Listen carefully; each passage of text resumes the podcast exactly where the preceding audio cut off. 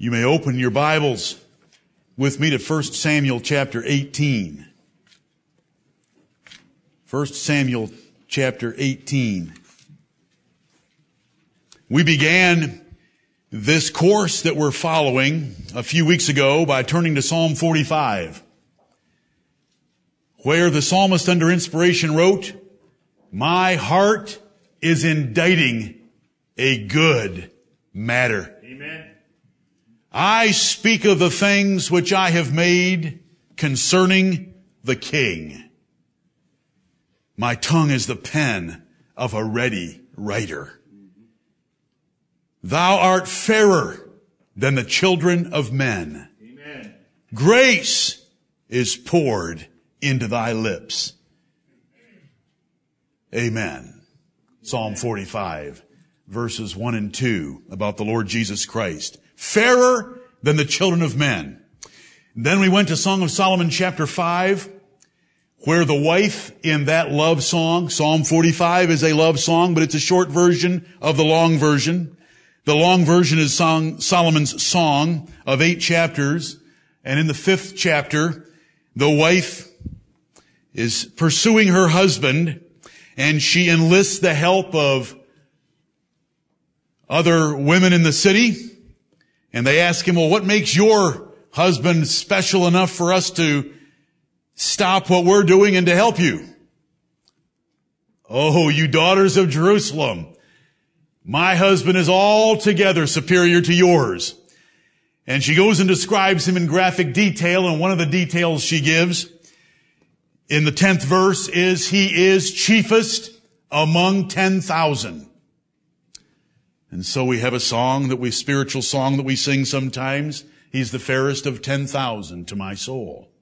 He's the chiefest among ten thousand. She describes his legs. She describes his hair. She describes his cheek, his belly. She describes him in detail and she just comes to a point where she has to burst out and say, he is altogether lovely. Right. This is my beloved and this is my friend, O ye daughters of Jerusalem.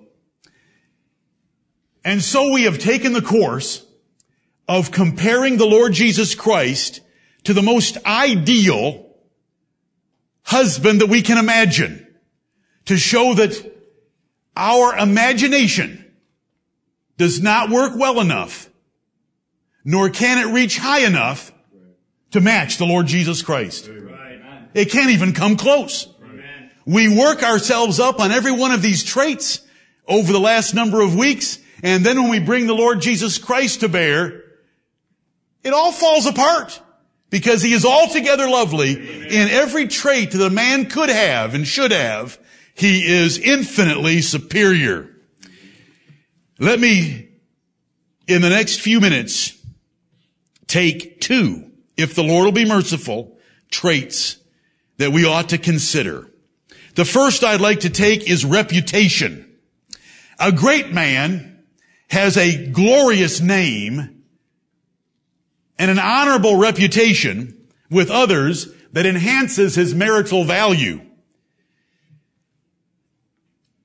The greater the date, or the greater the husband, the more honored and flattered the girl or wife is at being married to him.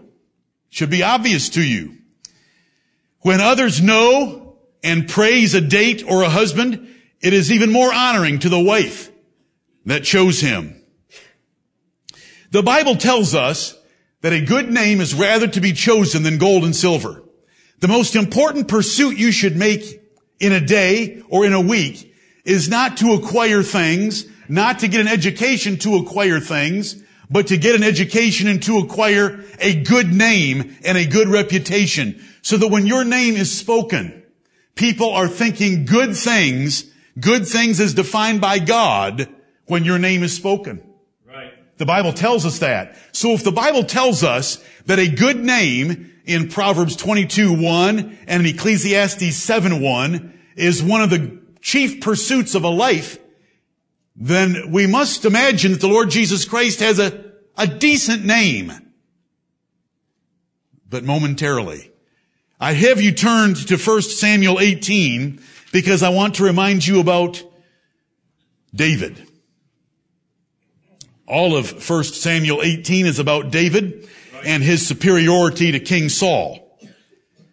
But we'll just read the 30th verse.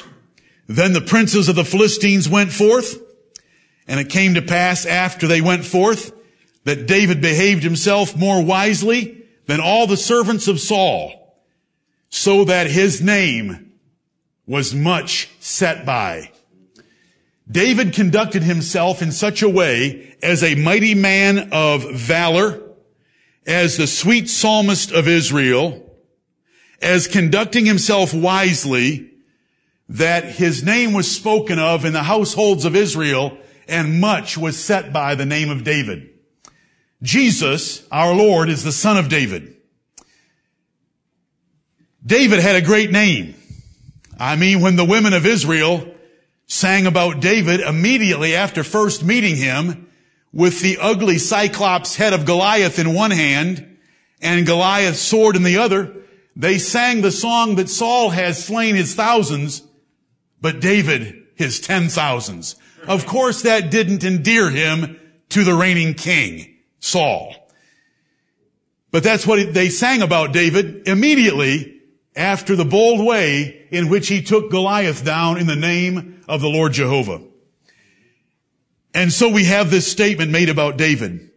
But what joy and what excitement and what praise and thanksgiving should fill our hearts to be married not to David, but to the son of David, the Lord Jesus Christ, because he has a name that far surpasses David. Every time we mention the name of David, we also have to remember a woman named Bathsheba. We have to remember her husband named Uriah. We have to remember 70,000 men who lost their lives because David numbered Israel. We have to remember a dysfunctional family where he lost his own sons. We have to remember the rape of a daughter by a brother in his family. So that on his deathbed, he would say, he that ruleth over men must be just, ruling in the fear of the Lord. Although my house be not so with God, Jesus is better. Amen. Does Jesus have a name that we can trust in? Do you like Philippians chapter 2? You know it. Should you quote it to me or should I quote it to you? Wherefore God also hath highly exalted him and given him a name which is above every name, Amen. that at the name of Jesus, every knee should bow and every tongue should confess that he is Lord to the glory of God the Father. Amen. What joy and excitement would there have been for a woman to marry David? You say, well, it wouldn't have been that exciting because he had so many wives. It still would have been a good thing to be married to David. How do you know that you were going to be wife number seven and your son would be the next king, as was the case with Bathsheba and her son Solomon? To have a man whose name is much set by, that in the homes, people are talking about your fiance. People are talking about your husband because he is famous in good homes for his wisdom, his righteousness, his valor. I'll tell you one thing, I'd rather be married to David than Saul, even if Saul was monogamous and David was polygamous. Oh my, no comparison. Who in the world would want to waste a life with King Saul? What about our Lord Jesus Christ? God's given him a name which is above every name. And you know that name already this morning. The name of Jesus. Look at Ephesians chapter 1 with me. Ephesians chapter 1, we are thinking about the name and reputation of a man. The higher it is, the more flattered and honored the wife is who's married to him. Name and reputation is a big part of a man. It's one of his chief pursuits in life according to the Word of God. It should be very important to you right. that your name, your first name, your last name, and your name as a Christian, your three names, should be exalted by your conduct. That when somebody says your name, glorious thoughts fill their mind, good thoughts, holy thoughts, noble thoughts, virtuous thoughts of your conduct, your words, your accomplishments, your spirit. Lord help us to that end, but that is not my point. We should have that good name, every one of us, and those good names, first, last, and as a Christian. But we want to think about our husband, the Lord Jesus Christ. Does he have a name? And I tell you from Philippians 2 that I quoted to you, he has a very exalted name that's above every name. Believe it. Your husband has a name that is above every name. I am thankful for the well-spoken feedback that I got from this series of messages by one who told me that their personal relationship and their love of Christ has been increased by thinking of him more personally in these terms by which we're describing him. That he is personal and he is a true and real person, not just a theological concept, but a real man. And he loves me and he delights in me and he's mine. And I can trust him and I can delight in all these features of his. Right. I hope that is true of you as well as the person who spoke it to me. In Ephesians chapter 1, the apostle said in verse 20, speaking of the power of God that he wrought in Christ when he raised him from the dead and set him at his own right hand in the heavenly places, far above, far above all principality and power and might and dominion and every name that is named, not only in this world, but also in that which is to come and hath put all things under his feet and gave him to be the head over all things to the church, which is his body, the fullness of him that filleth all in all. The Lord Jesus Christ is the God man. He fills all in all, but that God man that fills all in all is not full, is not complete without you and me. The verses say it which is his body, the fullness of him that filleth all in all, the church. We make up the Lord Jesus Christ.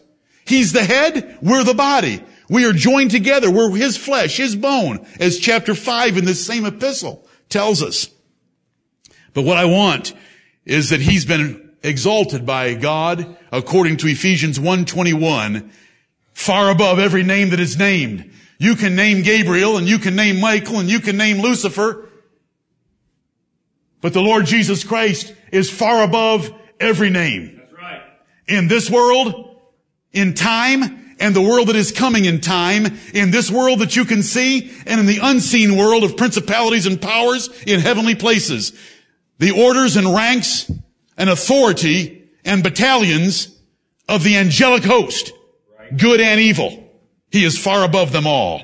Praise his glorious name. Amen. Does he have a name? Does he have a reputation?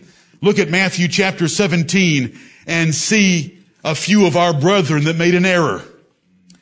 Matthew chapter 17, Peter, James, and John make an error in that they would compare the Lord Jesus Christ to Moses and Elijah. They're on the Mount of Transfiguration. Jesus takes Peter, James, and John and takes them into a high mountain apart from the rest of the apostles and the followers of the Lord Jesus. Verse 3, And behold, there appeared unto them Moses and Elias talking with them. Then answered Peter and said unto Jesus, Lord, it is good for us to be here. Thank you for bringing us to the Mount of Transfiguration, for us to see this. If thou wilt, let us make here three tabernacles, one for thee, one for Moses, and one for Elias. While he yet spake, before he could get his vain idea completely out of his mouth. And oh, I wonder who among us would be the impetuous ones to say such a thing. Lord, help us to always see you far above Moses and Elijah and every other name that is to be named. You know, as a boy hearing Bible stories, there was a temptation and I fulfilled the temptation many times. Oh, I can't wait to get to heaven to see David or Jehu or Moses or Noah. We want to get to heaven to see the Lord Jesus Christ. Amen. And we need to keep our priorities right. While he yet spake, that is Peter, the impetuous apostle, behold, a bright cloud overshadowed them, and behold, a voice out of the cloud which said, This is my beloved son, in whom I am well pleased. Hear ye him. And when the disciples heard it, they fell on their face and were sore afraid. They were glad to be there. Then they wished they weren't there after they had said what they said. But look at God defending the integrity of the name and reputation of His Son. Does the Lord Jesus Christ have a name and a reputation? Yes. And there is none to be compared to it. Amen. You could ask a certain lame man from his mother's womb. If you'll turn to Acts 3, we're going to ask him. Or we're going to look and see the circumstances of his healing about the name and reputation of the Lord Jesus Christ.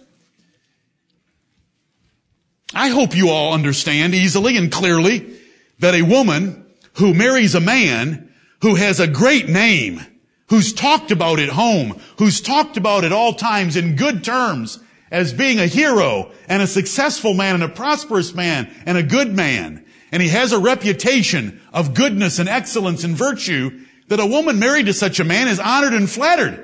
And she would be excited and thankful that he would have any interest in her and that he would betroth her to be his wife. Brethren, the point is this. The Lord Jesus Christ has done so. He has chosen us. Amen. Unbelievable as it is. And should you love him, is there enough about him to warrant your affection for him? Oh yes. Oh yes. What a name. Above every name. Who gave him the name? Not some father on earth, but a father in heaven. Almighty Jehovah God. In Acts chapter 3, verse 1, Peter and John went up together into the temple at the hour of prayer, being the ninth hour, three o'clock in the afternoon. And a certain man lame from his mother's womb was carried, whom they laid daily at the gate of the temple, which is called Beautiful, to ask alms of them that entered into the temple, who seeing Peter and John about to go into the temple, asked an alms. And Peter, fastening his eyes upon him with John, said, Look on us. And he gave heed unto them, expecting to receive something of them. Then Peter said, Silver and gold have I none, but such as I have give I thee. In the name of Jesus Christ of Nazareth, rise up and walk. And he took him by the right hand and lifted him up, and immediately his feet and ankle bones received strength, and he leaping up stood and walked and entered with them into the temple walking and leaping and praising God. And all the people saw him walking and praising God. This was a healing service. This was a real healing service, not a fake one where there are handlers that have already screened everyone that ever makes it to the stage so that they will be psychologically vulnerable to a breath from Benny Hinn to fall down. This is a healing story. And it was done in the name of the Lord Jesus Christ. I don't have any money. Man lame from your mother's womb. But what I do have, I give thee. In the name of Jesus of Nazareth. That is your husband. Do you like that? In the name of Jesus of Nazareth, rise up and walk. But he didn't just walk, did he? He was leaping. He was leaping around like an escaped kangaroo because his ankle bones received strength. You know, where's his physical therapist? Those of you that are going to school to be PTs or PTAs, where was his physical therapist? He'd never walked in his life. Ah, when the Lord Jesus Christ says the word or when his apostles say the word by his name, great things happen. How about chapter four when they told the apostles they shouldn't preach in the name of Jesus? Here's what Peter answered. Verse 12. Ah, let's get verse 10. I'm sorry. I need 10 through 12 to get the whole story. This man, this lame man takes up two chapters. He's seen here and there in two chapters, chapters three and four, because it was a pretty big deal in Jerusalem because everyone that went to worship God in the temple knew that man by appearance. And now he's leaping around the apostles on a daily basis. Verse 10 of Acts 4, when the, the people, the priests and the captain of the temple and the Sadducees call them into question. Be it known unto you all and to all the people of Israel that by the name of Jesus Christ of Nazareth, whom ye crucified, whom God raised from the dead, even by him doth this man stand here before you whole. This is the stone which was set at naught of you builders, which has become the head of the corner. Neither is there salvation in any other, for there is none other name under heaven given among men whereby we must be saved. That is the name of the Lord Jesus Christ. When a woman gets excited about marrying a man because he's known by his first name or he's known by his last name, and it's an honorable name and a great name, that is so pitiful in comparison to this. Our husband is the Lord Jesus Christ. His name is the greatest name under heaven given among men. It's far above all every name in this world and in the world to come. It can heal a certain man lame from his mother's womb. And there is no salvation outside that name.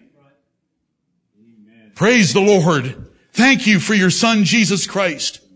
In Acts chapter 8, the Philip the evangelist, who had previously been a deacon, went down to the city of Samaria and preached Jesus to them. And it tells us in Acts 8:12, but when they believed Philip, preaching the things concerning the kingdom of God and the name of Jesus Christ, they were baptized, both men and women. The apostle Paul is converted. He was Saul of Tarsus before his conversion. In Acts chapter 9, a voice appeared to him in a bright light on the road to Damascus. He fell down dead, as dead, and that voice said to him, Saul, Saul, why persecutest thou me? Who art thou, Lord? I am Jesus. Change that man's life for the rest of his life. He spent a few days with Ananias receiving strength, getting baptized, and he went into the synagogue straightway and preached Jesus was the Christ. He had the name of his husband and he knew it well. Look at Acts chapter 16. Do you want your enemies to respect the name of your husband? Would you like your enemies to respect the name of your husband? That's part of a good name. That when enemies hear it, they tremble. Acts chapter 16. A spirit of divination. Here's a fortune teller. Here's a, here's a prophetess operating with the power of the devil. Verse 16 of Acts 16 in the city of Philippi of Macedonia, Greece. It came to pass as we went to prayer, a certain damsel possessed with a spirit of divination met us, which brought her masters much gain by soothsaying. The same followed Paul and us and cried, saying, These men are the servants of the Most High God, which show unto us the way of salvation. And this did she many days. But Paul, being grieved, turned and said to the Spirit, I command thee in the name of Jesus Christ to come out of her. And a few months later, the damsel was cured of devil possession? No. Not in my Bible, and I hope not in yours. And he came out the same hour. Acts chapter 19, verse 13. Then certain of the vagabond Jews, here are some gypsies, certain of the vagabond Jews, exorcists, took upon them to call over them which had evil spirits the name of the Lord Jesus, saying, We adjure you by Jesus whom Paul preacheth. And there were seven sons of one Sceva, a Jew, and chief of the priests, which did so. And the evil spirit answered and said, Jesus I know, and Paul I know, but who are ye? And the man in whom the evil spirit was leaped on them and overcame them and prevailed against them so that they fled out of that house naked and wounded.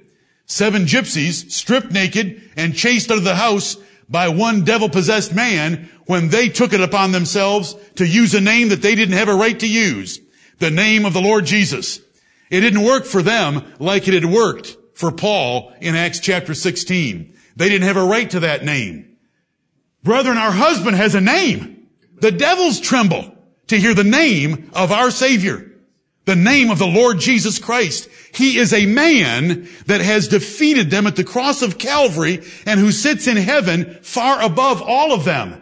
They cannot believe the angelic realms and hosts, battalions and armies He's the captain of the Lord's hosts, plural, of all the armies. And they will obey him. Whenever they would meet him on earth, even in his state of humiliation, they would fall at his feet and they would worship him. And they would say, we know thee who thou art. Thou art the Holy One of God. Art thou come to torment us before the time? They know he's going to torment them. They just thought it was a little early. This is the Lord Jesus. He's your husband.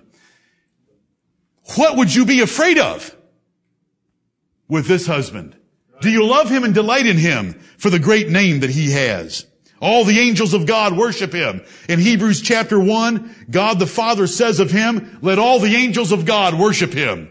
When he was a little baby lying in a manger, and the angels split the sky open in the countryside of Judea, were they praising and worshiping the Lord Jesus Christ? Amen. Yes, they were indeed. Those shepherds heard their instructions and went to see the babe lying in his swaddling clothes. Even as a baby, the Lord Jesus Christ had a name and had a reputation. He was over the angels and the angels of God worshiped him. And I've already said to you this day about the beauty of Revelation chapter 5, where John sees God sitting on his throne and no one able to open the book. But the Lord Jesus Christ appears, the lion and the lamb, by two metaphors showing his altogether loveliness. Amen. And he takes that book out of the hands of him that sat in the throne and the four and twenty elders and the angels and every creature which is in heaven and in the earth and in the sea and under the sea sang praises to him. Blessing and honor and glory and riches and wisdom and power. And what's the 14th verse say? And the four beasts said, Amen. Amen. That's your husband. That's your husband. Do you love him? Are you ashamed to thank him for your food before you eat in a public place? Are you ashamed to say the name of Jesus? Don't say the name of God. That's not good enough because it's not even a name. Say the name of Jesus. It'll limit your friends. You won't have to worry about so many of them. You know how great the name of your husband is? Every pagan in this world signs their checks. August 14th, 2011. 2011 what? 2011 since our Lord. Right. Praise God. Thank you, Lord. It's your husband. Every check is dated according to your husband's birth. What else can we learn about him? This great man has a name and a reputation, but he is protective. We want the picture of the Lord Jesus Christ that Psalm 2 gave us and the picture that we have just considered about devils trembling before him to be protective. A great man, a great husband has not only the ability, but the commitment to protect his loved ones from any harm. Marriage, from a wife's perspective, includes a man to protect her from danger and trouble. The Bible says two are better than one. It gives four reasons why. Ecclesiastes chapter 4, 9 through 12.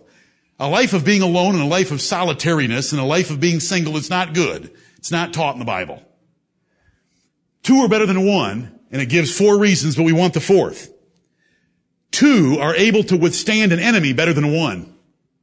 And a threefold cord is not quickly broken. Right. If you've got a friend, you can stand up against an enemy better than if you were alone. And if there's three of you, that is hard to overcome.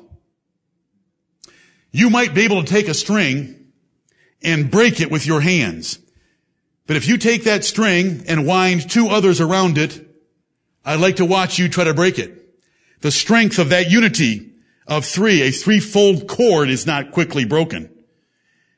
The Lord Jesus Christ is our husband, and he has a great name and a great reputation known in heaven and in earth. The angels of God worship him. The four and twenty elders fall down before him. Every creature that is in heaven and earth worships him. They all know he is Lord, and they shall bow the knee and confess with their mouth that he is Lord. But brethren, he is protective of his own. And I want you to know that. Children may reason like this when they're young and foolish in school. My dad can whip your dad. Children talk that way. My dad can whip your dad, but our husband can whip all comers. Right. Forget your dad. He's going to get so weak he won't be able to draw his last breath. I speak of myself, not my father. My father may well watch me draw my last breath, given that he still weighs the same amount he did in high school and I don't. My dad can whip your dad. That's how little children like to think and talk. Well, if they like to think and talk that way, I like to think and talk this way. My husband can whip all comers. Amen. My husband is the Lord Jesus Christ. He is King of kings and Lord of lords. Right. The Bible tells us he's a man of war. Exodus 15:3, Isaiah 42 and verse 13. The Bible tells us he is a mighty conquering prince and he in Psalm 45 is to gird on his sword and to ride forth marvelously. And the arrows of his arrows will be sharp in the hearts of his enemies by which they will fall under his feet. It's all in the love song of Psalm 45 if you've read it. Revelation 19 describes him on that white horse with the armies of heaven following him, trampling his enemies. Out of his mouth goeth a sharp two-edged sword, and his horse is dripping with the blood of his enemies. He is a protector of his people, and we need not fear anyone, anytime, anywhere, nor if they all conspire together against us, the Lord Jesus Christ is greater. Egypt was far greater than Israel. But by the time the Lord got done with Egypt, they were a base nation and have really never changed much. They're still a base nation. Look at them now. Because God destroyed them. Because they had messed with his people. And that's my point right here. You have a husband that is able to protect you, and you have a husband that is committed to protecting you. So there is nothing of which you should be afraid. The Lord Jesus is incredibly protective of his bride, the church, which means you child of God. Where do we begin? Because so much of the Bible is comfort to his people of his faithful protection. Look at Deuteronomy 32. Deuteronomy chapter 32 verses, I sent you last evening for preparation for today. Oh, I hope every father will take these words to heart and be able to fulfill them to their children and their children's children. Deuteronomy 32, verse 7. Remember the days of old. This is Moses just before he dies, exhorting the congregation of Israel, the church of God under the Old Testament, to remember what God had done for them. They had spent 215 years in Egypt. They had gone down there 75 souls and they came out a couple million. They had wandered for 40 years in the wilderness. He had fed them and given them water to drink. They ate angels' food and they defeated their enemies that they encountered on that side of Jordan. Now they were going to cross Jordan to take the promised land. Here's a word of encouragement from Moses. Deuteronomy 32, 7. Remember the days of old. Consider the years of many generations. Ask thy father, and he will show thee, thy elders, and they will tell thee. Here's God's electing grace, choosing Abraham, Isaac, and Jacob from among all other people. When the Most High divided to the nations their inheritance, when he separated the sons of Adam, he set the bounds of the people according to the number of the children of Israel. For the Lord's portion is his people. Jacob is the lot of his inheritance. He found him in a desert land and in the waste howling wilderness. He led him about. He instructed him. He kept him as the apple of his eye. Praise God for those wonderful words that the Lord in his providence, when he chose Abraham, Isaac, and Jacob to be his special and particular and peculiar people, all other nations had their boundaries established and set as to how they would impact Israel for Israel's benefit and blessing and God's glory. Right. Because all that really mattered to the Lord was his people. They were his portion and they were his lot. I mean, after all, he leveled the nation of Egypt so that his people who had been slaves could leave with overtime pay. And so they left with the gold and silver of Egypt. And they went into the land of Canaan. If you read Psalm 105 last evening, they went into the land of Canaan with everything already prepared for them. The wells had been dug. The vineyards had been planted and were mature. The houses were well furnished with good things. And they took them all and annihilated every man, woman, and child and took possession of 70 cities because Israel was his people. And if you believe on the Lord Jesus Christ today, you are his and he is yours. And you will never be confounded or ashamed, world without end. He is committed to you like a loving husband and you are the apple of his eye. The apple of your eye is the pupil. The pupil is that little black center surrounded by the colored part of your eye, which is the iris. The iris expands or shrinks that little pupil, that aperture like a camera in order to increase or decrease the amount of light allowed into your eye. If I shine a light in your face without you thinking and inside of a second, you, your aperture, your pupil will close to block out that bright light. And if you're in a dark room and you quickly turn on the lights, you'll see that that pupil will have enlarged almost to the full size of the iris because it's trying to grasp for whatever light is available. Yes, you have night vision in your eyeballs, but it's called the apple of the eye because they thought that that little black thing was shaped like an apple, that it was a globular thing, but it's not. It's just an aperture. And if you get close to someone you love, and the problem is if you get close to someone you hate, and you look into their eye, you can see a little miniature of yourself in their pupil. In some European languages, this pupil and this apple of the eye refers to this little miniature because it's like a pupil. It's like a little person. It's like a little student in the eye.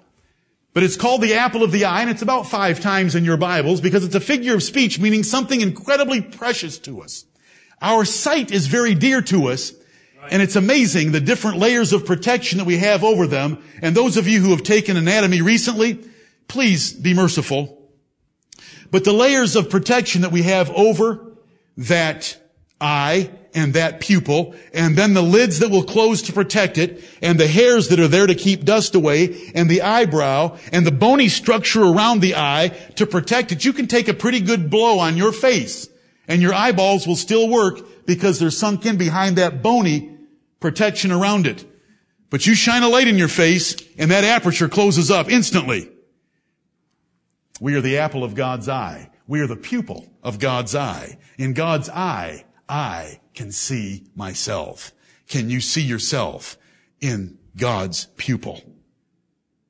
Now the God of heaven doesn't have eyeballs because he's an invisible spirit, the Bible tells us. But he's using this figure of speech for you to get excited about it. Right. When I look into the eyes of God through his word, there's a little Jonathan Crosby standing there. And he protects me as the apple of his eye. Amen. He's always protected me. Right. Did you like these words from Psalm 105? They go like this when they were but a few men in number, yea, very few, and strangers in the land of Canaan. It's Psalm 105 verse 12, now verse 13. When they went from one nation to another, from one kingdom to another people, he suffered no man to do them wrong. Right. Yea, he reproved kings for their sakes, saying, touch not mine anointed and do my prophets no harm. Isn't that wonderful? Mm-hmm. Amen. They try, they wanted to do something bad to Moses. Pharaoh got tired of Moses, you know. But Moses escaped that nation and the Red Sea. Abraham and his wife Sarah were delivered twice from Pharaoh and from Abimelech. So was Isaac and Rebekah. The Lord delivered them whenever they were in trouble. And he would just say the word, don't you dare touch mine. They're mine. You know, the house of Pharaoh and the house of Abimelech had a great deal of problems when they were trying to take Abraham's wife Sarah to be their, his wife. A lot of trouble. Until he gave them back to her rightful husband. Can you find the book of Zechariah? It's right near the end of your Old Testament. Zechariah Malachi. One of the prophets that God raised up to encourage Zerubbabel to rebuild the city and the temple. I want to get this little expression again, the apple of the eye. It's not really an apple. It's your pupil.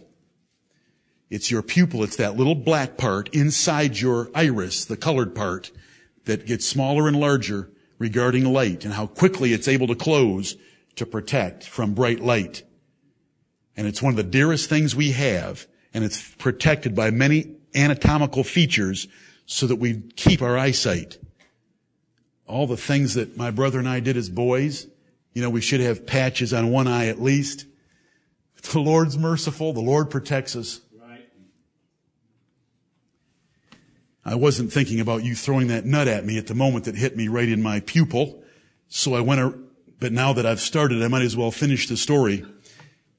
So I went around for a while with one pupil as big as my iris. But it got better. The Lord takes care of boys. Boys will be boys. I found it in my mother's diary about her taking me in the last few weeks. I found it in my mother's diary about her hauling me to the doctor a few times because of that little nut incident. But there, there were also BB guns and pellet guns and other things. And we both see. Thank you, Lord. Zechariah chapter 2 and verse 8. For thus saith the Lord of hosts. Zechariah 2 8. For thus saith the Lord of hosts, this is your husband speaking. After the glory hath he sent me unto the nations which spoiled you. Oh, Babylon is in trouble. Babylon's in trouble. After the glory hath he sent me unto the nations which spoiled you. For he that toucheth you toucheth the apple of his eye. And it's called getting a poke in the eye. When you get a poke in the eye, there is an automatic and a violent reaction because it is a painful and a, and a sensitive and a valuable part of your anatomy. This is a picture, a word picture that the Bible gives us about the protective nature of the Lord Jesus Christ towards you. The Bible says to you that you are the apple of his eye. You are like his pupil.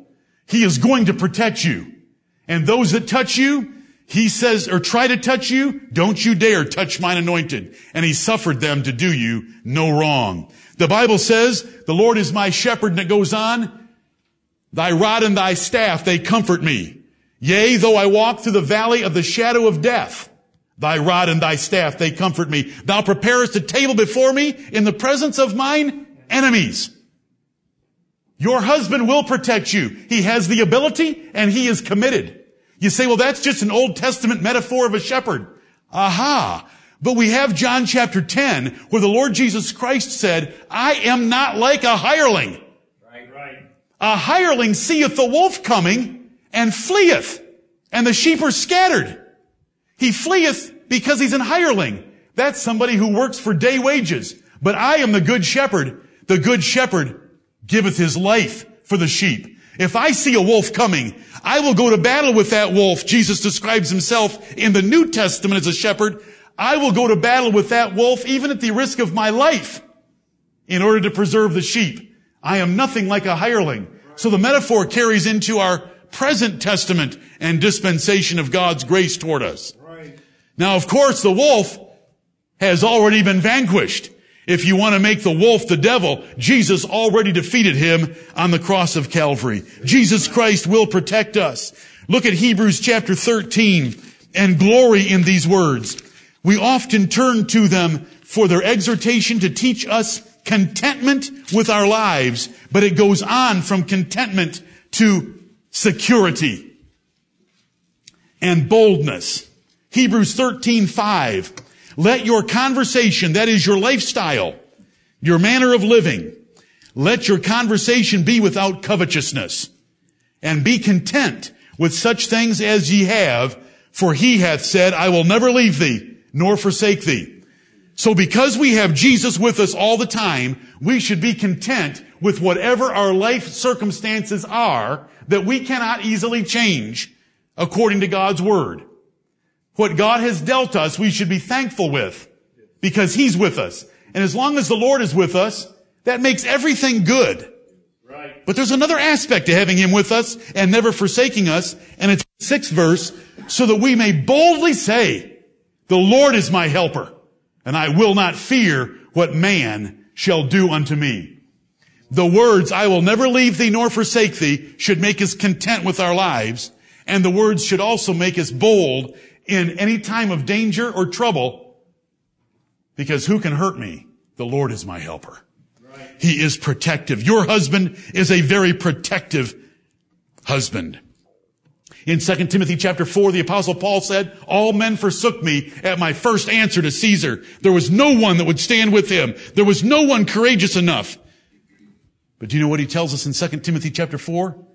But the Lord stood with me and delivered me out of the mouth of the lion. In Romans chapter 8, the Bible says, I am persuaded that neither death, nor life, nor angels, nor principalities, nor things to come, nor height, nor depth, nor any other creature shall be able to separate us from the love of God, which is in Christ Jesus our Lord. He is committed to your protection. The Lord Jesus Christ said, My Father which gave them me is greater than all, and no man is able to pluck them out of my Father's hand. Amen. He has charged his angels to take care of you according to Psalm 91, lest you fall and dash your foot against a stone. The Bible says the angel of the Lord encampeth round about them that fear him and delivereth them. Right. Why is that angel there to protect you and to deliver you? Because he's been charged with that duty as your servant by his Lord, the head of all angels, Jesus Christ our Savior. He sent his apostles into a dangerous world by almighty power when he commissioned those poor fishermen to go into all nations of the earth and preach a gospel that would be foolishness by, perceived as foolishness by Greeks and considered a stumbling block by Jews, he prefaced it with this remark, all power is given unto me in heaven and in earth. Amen. Go ye therefore. I'll close with 2 Thessalonians chapter 1. Two things we want to see about our Savior today. First, He has a name and a reputation that ought to fill us with excitement because wherever He goes and wherever His name is used authoritatively and properly, men and devils tremble before it. Elders and angels worship in heaven. His name is far above every name that is named in every, any world that you want to think of. And He's our husband. You can use that name and protect your home. You can use that name and protect your family. You can use that name and trust your soul to that name. Blessed are all they that put their trust in him. Amen. The Thessalonians were being messed with by their countrymen and by others in their city. So that the apostle could say of them in verse 4, we ourselves glory in you in the churches of God, 2 Thessalonians 1 4, for your patience and faith in all your persecutions and tribulations that ye endure. They were enduring persecutions and tribulations. And he goes on to say, which is a manifest token of the righteous judgment of God, that ye may be accounted worthy of the kingdom of God, for which ye also suffer. Their, it was a privilege for them to suffer like Christ had suffered to show their unity and agreement with Him. But then verse 6, seeing it is a righteous thing with God to recompense tribulation to them that trouble you. These poor Thessalonians were being persecuted for the gospel's sake. But the apostle Paul could write them this epistle and tell them, rest with us. It says that in verse 7. Rest with us. It is a righteous thing with God to recompense tribulation. He's going to repay all your enemies with the tribulation and worse that they have given you for having troubled you in your life. We are still the apple of his eye. We have a husband, the Lord Jesus Christ. He is the high king of heaven. His name of Jesus is higher than any name that is to be named. And he is committed to our protection in this world and life. And in the next world, he will give us eternal life and deliver us from all angels, devils, and men. Praise his glorious name. Do you love your Savior? Are you committed to obeying him and serving him? worshiping Him and praising Him and walking with Him day by day. That is the bottom line. That we believe on Him and live a life worthy of His name. May the Lord bless the preaching of His word.